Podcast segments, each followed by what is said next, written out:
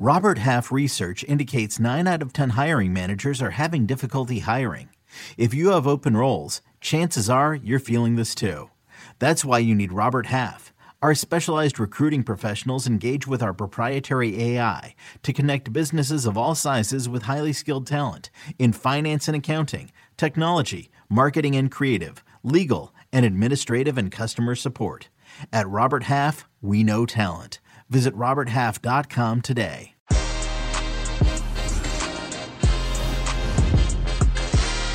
What is up, everybody, and welcome to the Qué Golazo podcast. We have a lot to talk about. The Gold Cup semifinals. We're going off. All right, everybody, welcome in. I'm Jimmy Conrad alongside Heath Pearce, two former U.S. internationals. And we're excited to talk about both of these semifinals the U.S. beating Qatar 1 0, a lot to get into there, as well as Mexico somehow finding a way to beat Canada 2 to 1 with a little help from some CONCACAF refereeing. We just like to call it that's just what CONCACAF looks like, right, Heath Pearce? You got CONCACAF. so I don't know which game you want to dive into first. I guess let's just start with what happened chronologically. We'll go US Qatar. Now, this was another 1 0 result, three consecutive 1 0 wins for the US. And in each game, I feel like they figured out how to get a win when maybe they didn't necessarily deserve it outright. Maybe a draw would have been the fair result in all three of these games. but there is something to be said for a team figuring out a way to survive, to to outlasting, to to watching someone take the worst Panenka penalty I've ever seen and and somehow come out on the other side of it with a victory. What did you think about this game? Let's get your initial thoughts. Yeah, well, first of all, I want to start with saying that uh, Qatar are a well-oiled machine. Mm-hmm, mm-hmm. Their build-up play, you know, and we've talked about this the entire tournament of just how uh, most of these players play together in a club. This team spends a lot of time together. This is obviously one of their few, or if not their only, uh, official competition before a World Cup. I don't think they're World Cup quality when they're playing against A teams elsewhere. This is the bulk of their squad. Uh, but uh, for for this level, for for the B teams and many of the B teams that came here, they they've competed and they've done well, and they played an attractive style. Like they're actually fun to watch, and they had the U.S. pin back for a number uh, of, of of situations and and and minutes throughout the game. So uh, I, I have nothing but respect for them, a newfound respect. I've always, you know uh, I, I, spend usually Christmas or or so in the Middle East um, for a few weeks, and I get to watch a lot of those international games that take place during that period, and other club teams that play in the region. And I've always had a respect for the style of play because they're just very inspired by the beautiful styles of of the game. So I, I really enjoyed watching them play, and quite frankly, I, the U.S. was in big trouble. Um, and I'm also going to say that I'm not sure it was a Panenka. It just looked like maybe he was clipping it high uh, and middle. Like he didn't have the same strike that he did before. He was also waiting a little bit long. But yeah, regardless, let's switch over to the U.S. I'll give you my initial thoughts on the U.S. Do it. I, they made a final, right? And I think that's the most important thing here. And each, game that went on, we've continued to look at them and go, is this the game they're going to arrive? Is this the game they're going to have the rhythm? Is this the game that they're going to, you know, play this team off the pitch or just dominate in a way that you go, this is the U.S. This is the quality of players. This is our golden generation. That's not even our best players and blah, blah, blah, blah. And all the things we're, we're just waiting on, on, on, on, on our breaths to be able to say. And it didn't come. But I thought the effort was really good. I thought the response was really good uh, from the team. I think we still contra- uh, continued to struggle to find a, a, rhythm. I thought this was actually the first game that I thought Sands struggled a little bit uh, defensively. Um, and he's been one of my bright spots for this tournament. There were times that he he was still good on the ball. I thought his passing was really strong, but defensively he looked a little bit exposed, a little bit um, out of sorts when he had to play against far better opponents and attackers that can beat you one on one. Qatar's movement off the ball, creating 2v1s uh, in, in certain situations, just creating those quick little moments where it's one, two, three passes in, they're out. And then he's going, oh my gosh, this is a lot faster than we've had to face so far. So overall, I, I, I have a huge respect for getting to a final because I know what it's like to have to grind through results. You know what that's like to have to grind through results mm-hmm, sometimes mm-hmm. when it's not pretty. Uh, but at the same time, I'm still left with the same – uh, concerns going into a final against the Mexico team that we'll talk about that that I don't think had their best night either, and also found a way to get to a final on, right. on not having a great night, but also have a number of these players that can and will punish you if you give them uh, some of the half chances that I think Qatar could have finished. I think, you? yeah, no. With regard to Qatar, first and foremost, uh, well played to them throughout this tournament. I think they opened their uh, opened everybody's eyes in terms of what they're capable of. But I do want to say something about Felix Sanchez, their manager, who he subbed off Afif, number 11, who I think is their most influential player in the 73rd, 74th minute. And he was pissed, and he rightfully should have been pissed because once he went off, we were in complete control of that game. Now, consequently, or at the same time, we we we, we made a lot of subs that ultimately I think you know tilted in our direction, and and that helped out a lot. And I actually have a question for you with regard to Matthew Hoppe and his interaction with Greg Berhalter as he was walking off. But before we get there I do want to talk about the U.S. And when I think about their start of this tournament, and th- when I get on soccer Twitter, which makes me laugh for the most part. It's just so like the, the safest, the safest place on the safest place on the internet is soccer Twitter Twitter during any national team. It's game. unreal. It is unreal. But but I came into this tournament with zero expectations for this team. In my book, they had everything to gain. I want to see what these players can do. I want to see how they perform. And it's just bitching after bitching after bitching when you go online and you see this. Oh, the these guys can't do this and they can't do that. I'm like, dude, just relax. Let these guys figure it out. This is an incredible opportunity for us to really find out whether these guys can help us when it matters or not. Now, I think the Gold Cup matters, but for those that don't, well, then maybe you think World Cup qualifying and the World Cup matters. Of course you do. So, so we have to figure out which players can help. It's the same thing with the January camp. Everybody complains, oh, it's Camp Cupcake. I hate when they call it Camp Cupcake. By the way, we're one of the. You're the one that did you name it that? Who calls it that? No, I do not name it that, but I have the biggest beef with it because that was my opportunity to be around the coaching staff for three weeks and try to win them over. Without without Camp Cupcake, I never would have been in that position to even get a sniff. If you yeah. get called in during an international break and you've got three days to win a coaching staff over, when nobody's going to be pushing it during training because you want to be save all your energy for games, you got no chance to make the team. So these opportunities, and I think the January camp is very unique and we should take advantage of it. And I think we have in a lot of different ways. But this Gold Cup is huge, especially because our younger players missed out on the Olympics. So we have this incredible opportunity and all the naysayers and negativity. I'm like, dude, you guys, w- there's so much positivity here and silver linings about this James Sands, for example. You can tell I'm hot about this. Okay, he has actually maybe gotten a little worse as the tournament's gone on. That's something to keep in mind right? He's not as sharp. He's getting found out. Teams are maybe starting to target him a little bit and run right at him and trying to identify his weakness. How would we know that if we ever didn't get to see him in five consecutive games? So these are really important things of note that not only we can see, but also the coaching staff as they try to mm-hmm. evaluate who our best 23 are heading into a World Cup and into World Cup qualifying. That's all I'm going to say. I will think Kellyn Acosta was fantastic again.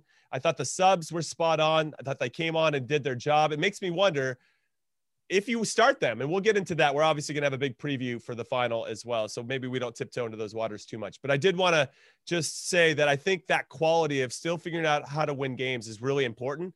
We're still figuring that out, even though we're waiting until it's later and later in games to do it. But we still haven't given up a goal on the run of play.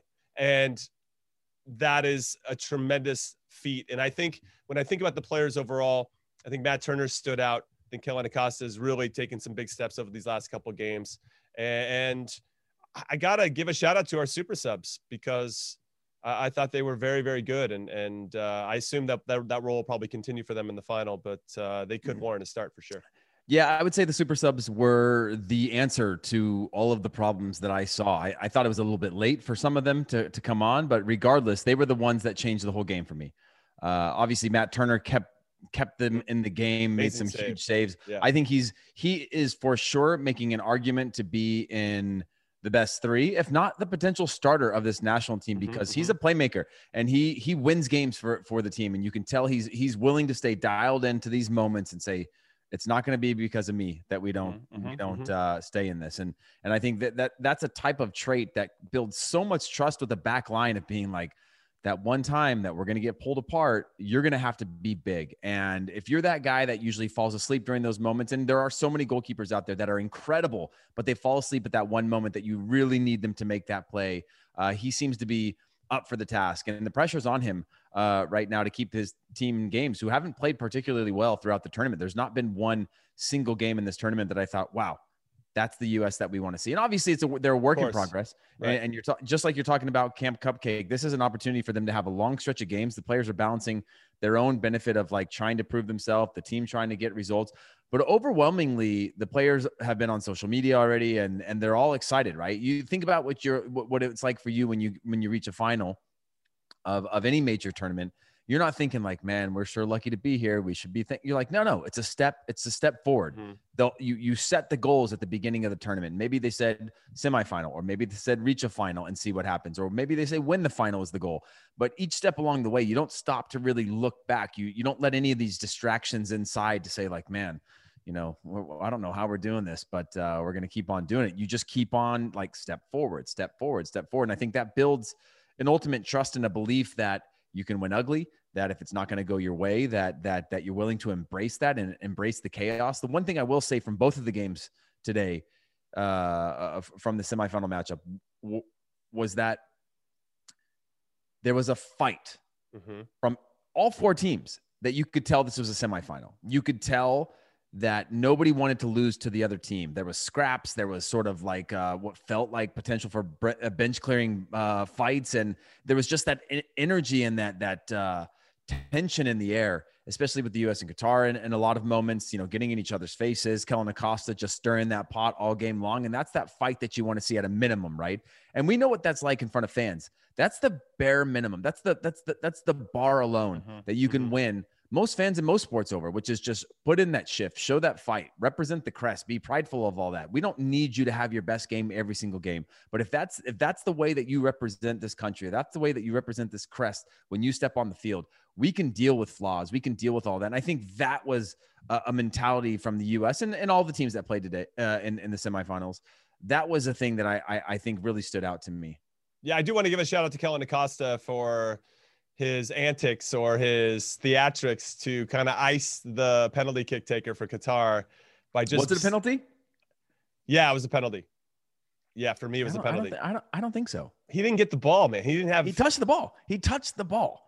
He got a lot of body, but from the angles that I saw, there is a touch on the ball and even the slightest touch on the ball, and then he clears them, and I'm just like, but that's ball. That's ball to me. That's enough. It, it, I saw one angle where it maybe looked like he touched the ball, but the other ones didn't make it so. Yeah, it was only one angle that I could see, but every time I saw that angle again, it looked like he touched the ball. But either way, it's a lesson learned in those situations well, to stick your leg out. Yeah, um, for me, I was actually curious as to why James Sands dropped so deep before he confronted him like he I, I, know there's some momentum when you're running at somebody it makes it a little bit easier to dance around you because you can't really commit in the same way but i mm-hmm. just thought he he could have maybe taken a step or two higher which then you know obviously could have maybe gotten a little bit more support and quicker from Shaq Moore who was coming in on the other side and just had to keep him pushing off to his his weak foot you know keep you him pushing away from goal this is me you know nitpicking. yeah, but you know what? Interestingly enough, the thing that I, I, I found int- uh, uh, uh, about uh, James Sands' game today is how far he was dropping off of things. Yeah. He kept dropping back into his own box before reinitiating pressure or or right. certain situations and I was yeah. like this doesn't look like him. He keeps uh, coming so deep uh, defensively before he st- starts to step back out again and I was like is is he Well, Miles Robinson did it too on the on the one that the Matt Turner great save off the yeah. like I mean Miles Robinson was like 3 yards behind him. So yeah, I don't know. It, it's interesting because I feel like when I had played in tournaments and, and this isn't isolated to me, but just using my own experience, where I feel like I got more and more confident as the tournament went along, and or as I got more and more games with Gooch or Eddie Pope, I felt more and more comfortable, and it's almost like we got more efficient and tighter at what we were doing because we were more in tune with how each mm-hmm. other moves based on the situation. And I actually feel like these center backs, it's it's not that it's going the opposite completely, but it's not as sharp. It's not getting stronger. At least I didn't see that today.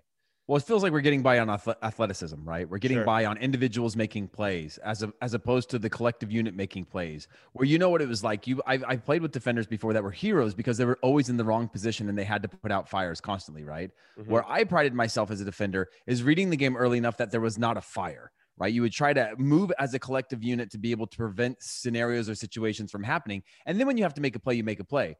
But it felt it, it, feels like this is a result of both of both Robinson and Sands just being gamers, right?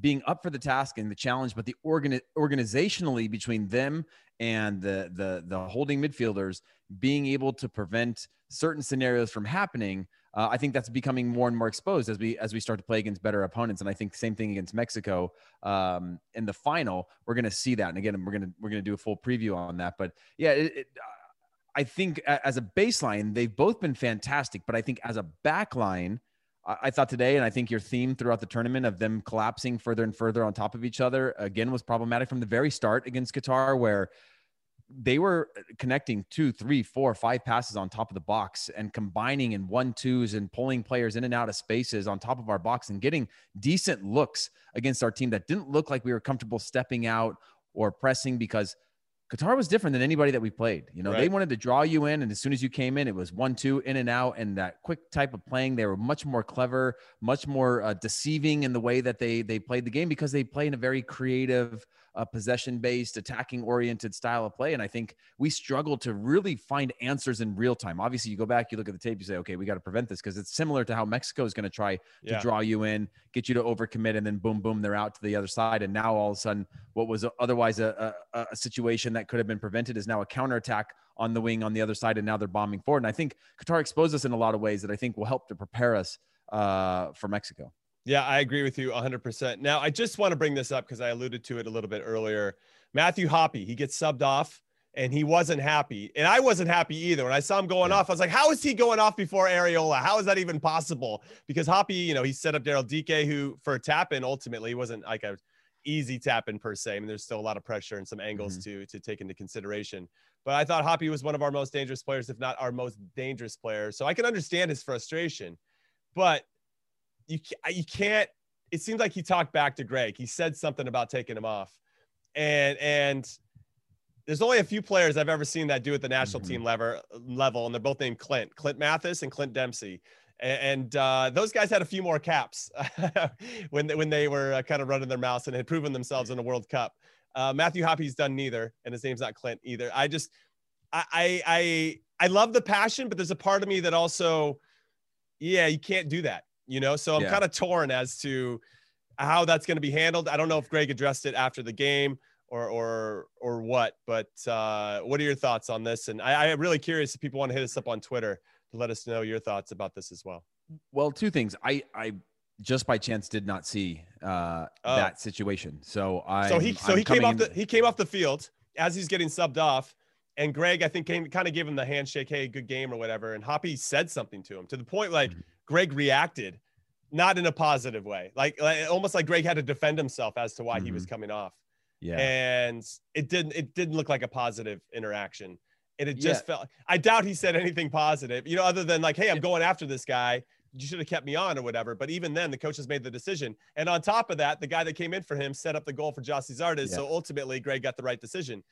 But so so I just yeah, yeah so it's, it's, here, if you can find it at some point when you can see it, it's it's just I've seen it with Clint Dempsey and Clint Mathis, and it never it never bodes well. It's just not a good vibe. You know what I mean? Yeah. When those guys did it, I was like, oh man, you know, like we're all, you know, it, I don't know. I just always, yeah, we've seen we've seen in the modern era when this happens, a lot of managers will protect that situation and say like, yeah, of sure. course I want my guys not to come off, you know, and yeah. I want them to be heated. I want them to be pissed off that they felt that they had something left in the tank. That's the bite and the hunger that I want from them, and I'm hoping Greg takes it that way but when it becomes that personal something, you hope that they have some sort of rapport or they have some sort of respect. And the funny thing is about Hoppe is I could tell he's got this arrogance to him when he's on the field. His body language, mm-hmm. his mm-hmm. chirping on the field, his, his, just the way his when he doesn't get the ball in certain spots, you know, you you see his arms and body language do a certain thing that he has certain demands probably of himself and others around him.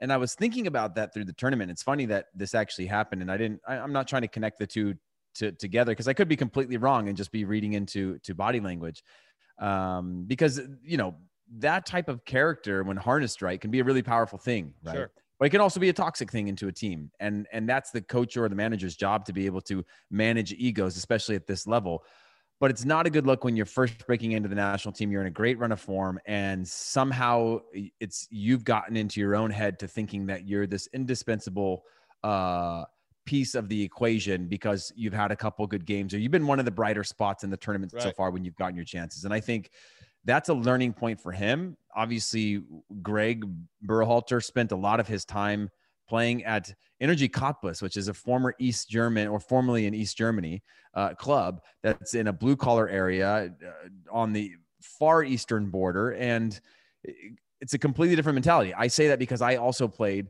uh, on in former East Germany in in in the north, and there was just a mentality of just. That I was always perceived with, and and people judge me by of just not allowing those emotions to ever come out, right? Mm-hmm. And there were mm-hmm. times where you just want to like go after the coach and be like, "Are you serious? Like, I'm I'm I'm balling right now, and you're going to take me out, like, or you're going to take me out at halftime and humiliate me in front of all these people, type of thing." Mm-hmm. Uh, and and and I hope that he has a mentor or somebody that can pull him aside, or Greg has the patience and time because you you know how it is. Some managers be like, "All right, done." Right. I don't need to see you again. You get a player like uh, Clint Dempsey, who who that's the chip on his shoulder that you're like, okay, of course, just, just go keep doing that. You know, he's one of the few people that I saw argue with Bob Bradley and argue Bob Bradley back on his own positioning on things because he's just like, oh, you want to do this? Let's keep on doing this. And I'll, I got nothing but time. And that rarely works out for a player, right? Like that is just not the power dynamic uh, between a, a, coach and a player in any sort of situation because of the signals that it sends out to the rest of the team, right? right if now right, Greg right. doesn't respond, you've you saw it. Obviously, people on the broadcast saw it. The players on the bench see it. The players on the field are going to hear about it, and that's going to be this thing. And you've either got to he's going to either have to yeah, apologize yeah. or whatever's going to happen. I just hope that it's not something that it ends up being a knock on him or a long-term knock on his his character because of a, a moment of him being, you know, obviously frustrated or feeling like, you know, he he could have done more, had had more to give. Sometimes your biggest strength is also your biggest weakness. So let's end on a positive. The US won, baby. We booked our ticket to the final. We're headed to Vegas with everything to play for against our biggest rival. And speaking of our biggest rival, Mexico, we're going to get into that game right after this short break. Another day is here, and you're ready for it. What to wear? Check. Breakfast, lunch, and dinner? Check. Planning for what's next and how to save for it? That's where Bank of America can help. For your financial to dos, Bank of America has experts ready to help get you closer to your goals. Get started at one of our local financial centers or 24 7 in our mobile banking app. Find a location near you at bankofamerica.com slash talk to us. What would you like the power to do? Mobile banking requires downloading the app and is only available for select devices. Message and data rates may apply. Bank of America and a member FDIC. CBS Wednesday. We have so many cool, diverse people from different backgrounds, different beliefs, different upbringings, and it just keeps growing. I'm a citizen of the United States. I'm a hustler. I'm a big Taylor Swift fan. I'm the queen of the tribe. I am playing whatever role I gotta play. I'm gonna play this game full speed. I ain't going down like no punk. A new Survivor Wednesday on CBS and streaming on Paramount Plus. Okay, Heath Pearce. I'm Jimmy Conrad, everybody. And we just actually finished watching this game because we had to wait for it to end so we could do this recap. And I was emotional. This was an emotional game. Two penalties for Mexico, one for sure. The second one, a little suspect in my mind. It got saved. And I think ball never lies, as the phrase goes. Heath Pearce. Mm-hmm. Canada makes a save. But there's an interesting plot or, or storyline or narrative coming out of this where they had to stop the game because Mexican fans here in the States uh, continued to use uh, a slur that is unacceptable. They have been slapped on the wrist, but not really punished in the way that I think could really nip this whole thing in the bud. So what ends up happening is they stop the game around the 80th, 89th, no, 88th or 89th minute and that just tacks on all this injury time and this is really important oh jimmy by the way be- before you say that they have been sanctioned and have to play their first qualifiers in an empty stadium um, already um, yeah from, but they've been from, doing that anyway. I don't know I, I, don't know. Does that make that much of a difference? Like that might have hurt before the about, pandemic you talking about 90,000 in in in Azteca, uh, no. Azteca versus versus nothing? I think no you know, it's true it's true but i will say that playing in front of no people has become a lot easier due to the pandemic. Like that's something you're actually used to as a player now which definitely was weird at the beginning, but now I feel like people yeah. are comfortable with it. Your your point is valid, but yeah. still, is that really gonna like a qualifier in Mexico City where all these fans that are actually doing this chant? Because I don't know if it happens much in Mexico. From, from my friends down in Mexico who go to these games, it doesn't happen down there. It only happens. Mm-hmm. It only seems to happen here in the U.S. So yeah. it does not really impact in the fans that are actually saying it in in the way that I think it would hurt the most. Let's say. Right. So so they tack on seven extra minutes of injury time Okay. Mm-hmm. Mexico scores in the eighth in the eighth or ninth minute of extra time, uh, Hector Herrera as you do, as, as, you, do, do. get Concacaf. Uh, Canada, Canada deserved more. I was really, really. Let's start with them first before we get into Mexico, and we'll try to leave all the Concacaf, uh, Concacafness uh, out of this and just talk about the teams in particular. I thought Canada were excellent. I didn't give them much of a chance due to the fact they were missing so many of their players, so many of their key players, but they came to play. They created some great opportunities that they didn't take advantage of early on. And uh, I just, I can't say enough about this Canada team. I really think they've put their flag in the ground as the third best team in the region behind Mexico and the US. Yeah, you've been saying that, and I wasn't fully on board. Like I, in in in comparison to where Costa Rica is, or Honduras is, or El, Salvador, or you know some Panama. of the other Panama and the Caribbean nations, Trinidad and Jamaica. Like then I'm like, okay, I get it. yes. But then when I when I but yes, I get no, there. But here's here's my point. I got it then. But that was in comparison to where those countries were at, right? Mm-hmm. Not in mm-hmm. comparison to where Canada is at. And this game that Canada played was a perfect example of Canada with that performance challenges anybody in CONCACAF on any day. Yep.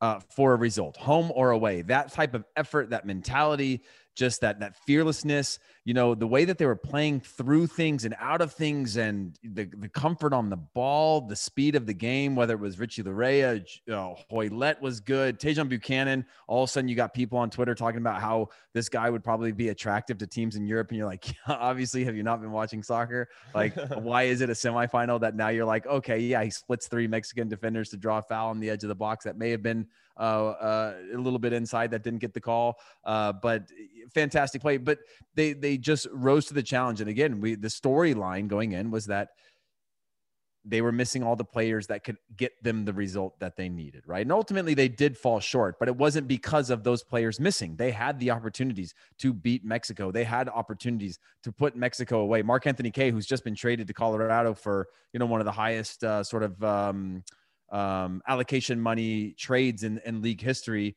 is in the middle of playing in a tournament, gets traded and has another fantastic game where he just he looks big and you're playing against Mexican players that that have huge names in our region and, and globally for that matter. And yeah, I, I can't same thing. I'm all on board with this is uh glad you got there, my friend. I'm glad you got there. And I will say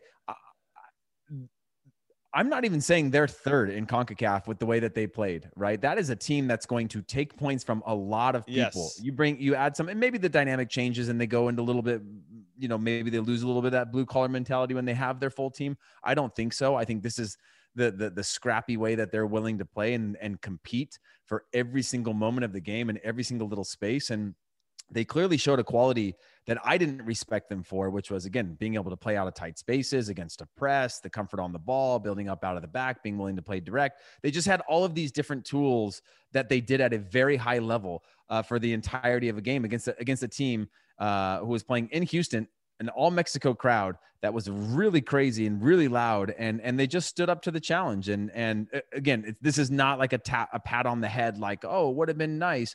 This is an actual pure respect uh, for the way that they approach the game and the way that they played in this tournament. Yeah, 100%. I think also I really appreciated their grit. They never backed down from the Mexicans ever at mm-hmm. any point throughout the whole game. And really, I thought showed some vulnerabilities in this Mexican team that I believe the U.S. can take a look at and, and identify as, hey, I think we could take advantage of this as well. What I found really interesting, just to get into the tactical side of the game for Mexico, was the fact that they would even consider playing a high line and inviting the goal that uh, Tajon Buchanan scored. Why? Why even try to chance holding that really, really tight line when just just drop off three or four yards, keep them in front of you, stack them up with your outside back. Don't let them get a run and run at you. I just thought that was pretty naive uh, defending from from Mexico, uh, a little bit too casual, and, and in some ways a little arrogant. Like, oh, this is mm. just this is Canada, you know. And and what I loved about this game uh, is that this is going to be a proper rivalry, Mexico and Canada. Now, Canada haven't beaten Mexico since 2000. So I just feel like when these two play against each other now, they've got something. There's a little beef there because mm-hmm. Canada aren't taking any more crap from Mexico. They're not going to be the whipping boy anymore. They're not going to take any of that abuse in, in, that way. And and I'm here for it. And I love it. And when those players come back, when Alfonso Davies comes back and Jonathan David come back, they're going to hear the stories about this game because you know those two players watched. Yeah. They're going to hear the stories about this game. They're going to buy in. John Herdman's done a great job with Canada, and and I'm excited for the future uh, of Canada. And uh, I do again. I'm going to put my flag in the ground. I think they're going to qualify for the 2022 World Cup for a number of reasons, but I think their quality was on display. With regard to Mexico, though, you know they they still have a ton of quality. They they have an identity, and even though they got exposed in some ways in this one, I think they're going to tighten that up uh, for the U.S. And I think we're going to probably see a game that is uh, filled with a lot of fight. I think we're going to see a lot of enth- over enthusiasm. I guess that's mm-hmm. a nice way of saying that uh, it's going to get chippy. And I love chippy games. I love playing in chippy games. And I don't want to get into the preview because we'll save that one for the next pod. But but what did you see from Mexico today that uh, little st- stood out for you, either positive or negative? Yeah, I think negatively they they were not as sharp as they usually are in possession, which gave players like Junior Hoilett and Tajon Buchanan and Jonathan Osorio and Akindele opportunities to create 1v1 scenarios. And I think when when Hector Moreno and Carlos Salcedo and uh, Gallardo and Rodriguez, when they start to get pulled apart and isolated, they're not great. Mexico is great when they are collective, right? Which is, you know what it's like. You beat that first guy, and there's a leg coming swinging as soon as you get past him, and he's going to either go ball or body, and probably both. And he's covering his teammate, and that's that sort of well-oiled machine that you get out of them to make sure that like they they they want you to feel like this is their house at all times. And if you're going to come into a zone you better come hard because if you get past one you know there's an army of players waiting. And i thought they were a little bit disjointed and a lot of that was the sharpness in their passing. So i think that that needs to improve. One of the things that i did like about them though is that mexico have always seemingly enjoyed the em- warm embrace of chaos right? Mm-hmm, mm-hmm, mm-hmm. the look, Hector Moreno is one of the nicest people I've ever met. Him and I DM on a regular basis. We have uh, good oh, conversations. The, that's the flex of the podcast, by the way. You know, the flex of the, the, podcast. Yeah, it's a little flex. You know, it's a little small flex. You know, we we we did some stuff back in the day when he was at Roma. He was the kindest person. I was like, very rarely. Most of the time, they're like wall up on you, Jimmy. You know, you've done it for years in media. And this guy was like, I was kind of like so should we do dinner tonight or like what, what, what, are we doing later? We're, we're pretty much friends now and i know we joke about that stuff but very rarely do you meet somebody that you go like okay this guy's on my wavelength. And so but when you see him on the field dude he's got no problem getting into a scrap multiple times a game uh, with people and just disrupting the game and that gamesmanship of like i'm gonna get under his skin and i'm just gonna keep chipping away at them and then i'm gonna make it we're gonna make them chase the ball for long periods. And so that chaos seems to always pay off. And you were talking about Canada a minute ago. We're talking about this rivalry, and and then I go back and I think, well, the problem here with can for Canada is that U.S. got away with murder against Canada in in, in the group stages, mm-hmm, mm-hmm. and now Mexico's gotten away. I don't want to say that's a terrible expression.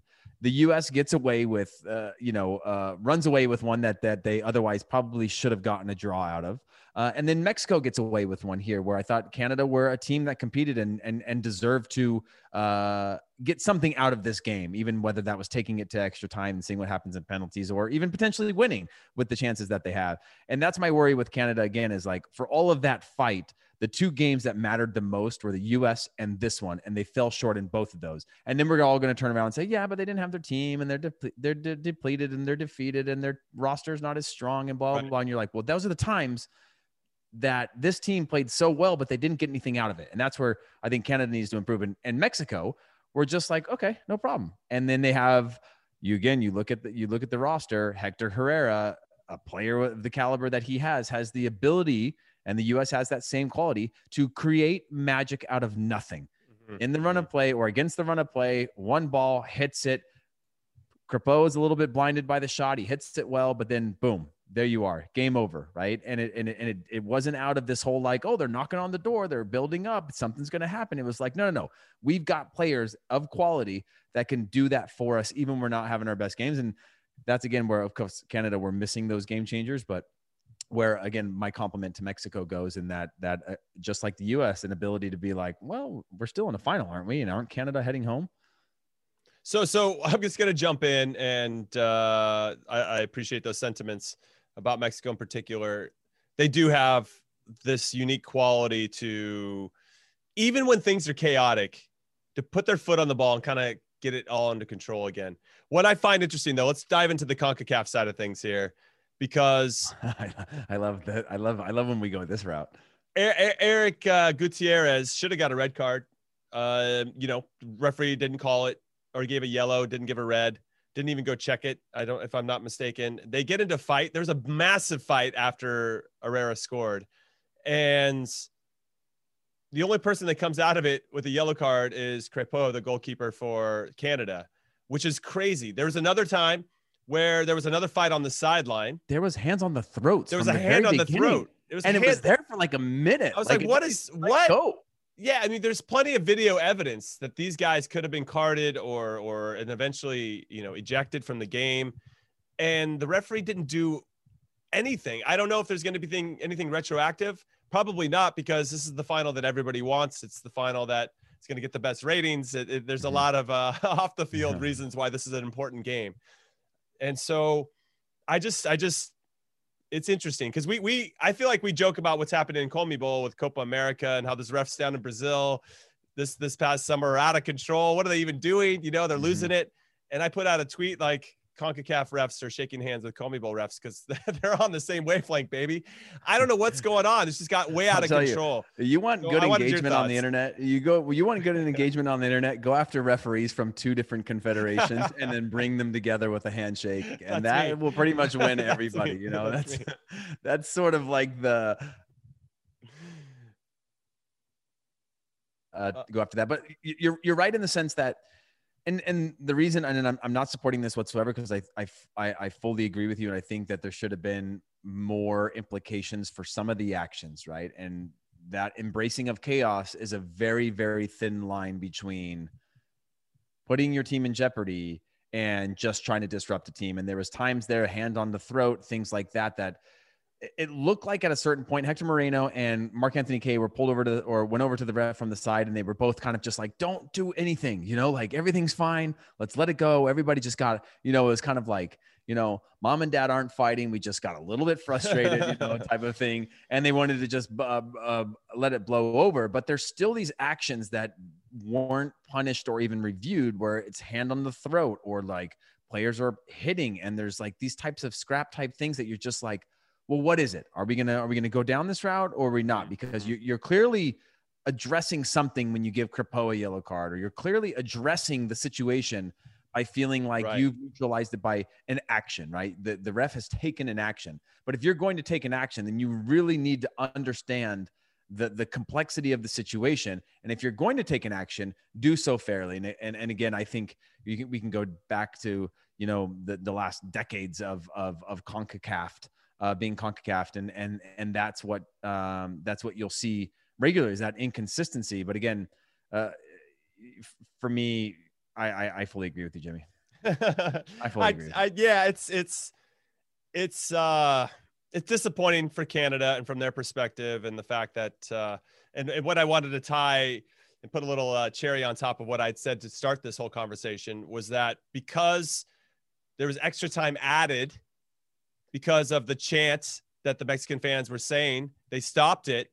And the only reason that they scored and had the, that extra time to score was because of that reason of that chance. So they got mm-hmm. rewarded in some ways for chanting something that they were supposed to be punished for. And I just find that's that's as CONCACAF as it gets. So we, we talked about that this in the, in the, in, in, the, in the Nations League also. Yeah, uh, right, of, right, of, like how you're you're actually rewarding good behavior because you go down one nil and guess what? You just got yourself five more minutes at the end here uh, right, right, to, to right. create a little momentum if something shifts. And so, the, the, the only thing about that chant that that I will say that was you know when the when the camera scanned scanned the crowd of how many fans in Mexico jerseys that were El Tri fans that were looking at those crowds and screaming at them to basically stop to stop STFU. You yeah, know, yeah, yeah. Um, and and knowing what that meant and to see people stand up for that in real time, I think is is an important just sort of thing towards progressing. Obviously, you you don't go to Houston again, so those people get away with doing their thing, right, and right. and then that goes to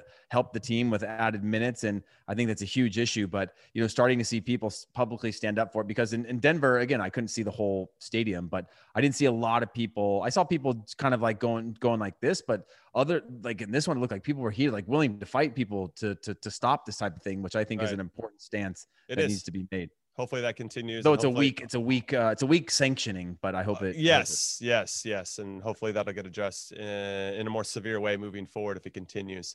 All right, Heath Pearce, that is the end of our recap. I know I've teased the preview a little bit. That'll be our next podcast. Any final thoughts for you with regard to the semifinals so far of this Gold Cup?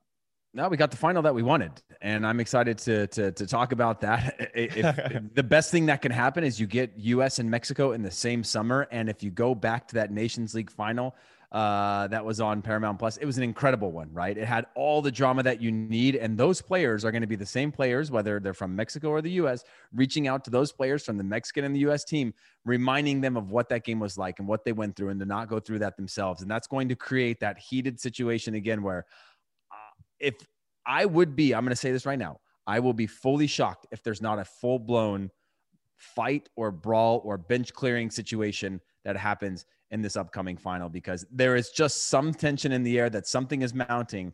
And yeah, I, I can't wait. I'm here for it. I can't wait. And I can't wait for our preview that's dropping in the next day or two. So thank you for listening, everybody. I'm Jimmy Conrad. So, on behalf of Heath Pearce and myself and Brad, our producer, and everybody at CBS Sports and Paramount Plus, we thank you for listening. Make sure you follow us on Twitter at Qué Golazo And of course, sign up and subscribe to all of our podcasts on every single audio platform out there. We'll see you next time. Later.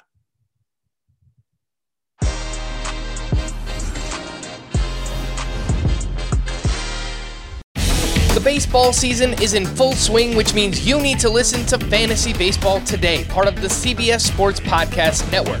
Join Scott White, Chris Towers, and me, Frank Stampfl, every weekday as we recap every player from every game. We'll talk waiver wire adds, drops, players to trade for, prospects who could make an impact, and everything in between. Make sure to download and follow on Apple Podcasts, Spotify, the Odyssey app, and everywhere else podcasts are found.